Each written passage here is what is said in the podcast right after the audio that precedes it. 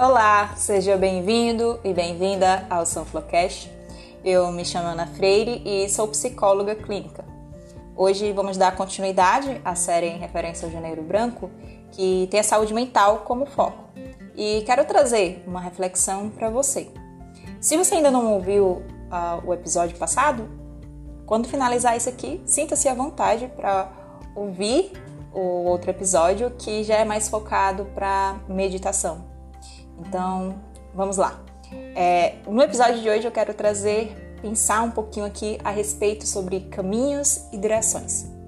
Então, vamos nessa? Uh, eu não sei como você chegou até aqui, o que tá te fazendo me ouvir, mas eu quero que nesse momento você olhe para o seu agora. Quero que você observe a si mesmo. Você sabe onde está? Você sabe como está? Quem sabe conquistas foram alcançadas ou há um grande desafio à sua frente? Talvez você não se encontre em lugar nenhum, desconectado do mundo ou intensamente vivendo tudo. Em meio ao tanto e ao nada, você sabe onde está? Em meio ao silêncio e à turbulência, você sabe como está? Às vezes, podemos estar vivendo a vida com a sensação de que estamos no banco de trás do motorista, olhando para a paisagem e sem saber quem é esse motorista.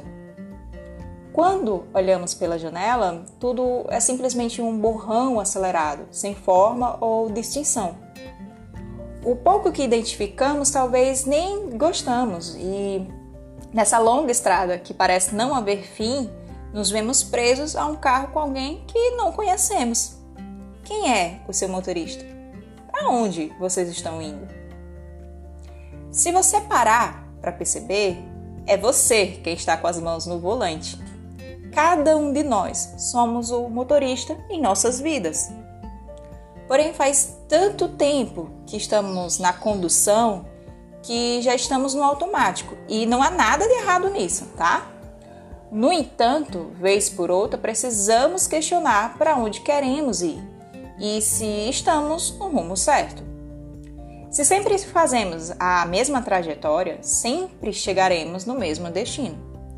Então, se um dia o seu objetivo for outro, se o seu propósito for diferente, ou ainda que permaneça, e se o, seu trajeto de sempre estiver bloqueado, o que fazer?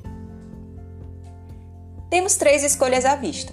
Você pode optar por ficar onde está e não pegar a estrada, ou você pode insistir no mesmo caminho já conhecido, mas que não te conduz ao seu destino, ou você pode ir por um novo caminho que te levará para onde quer ir, mesmo que não saiba o que irá encontrar no, tra no trajeto.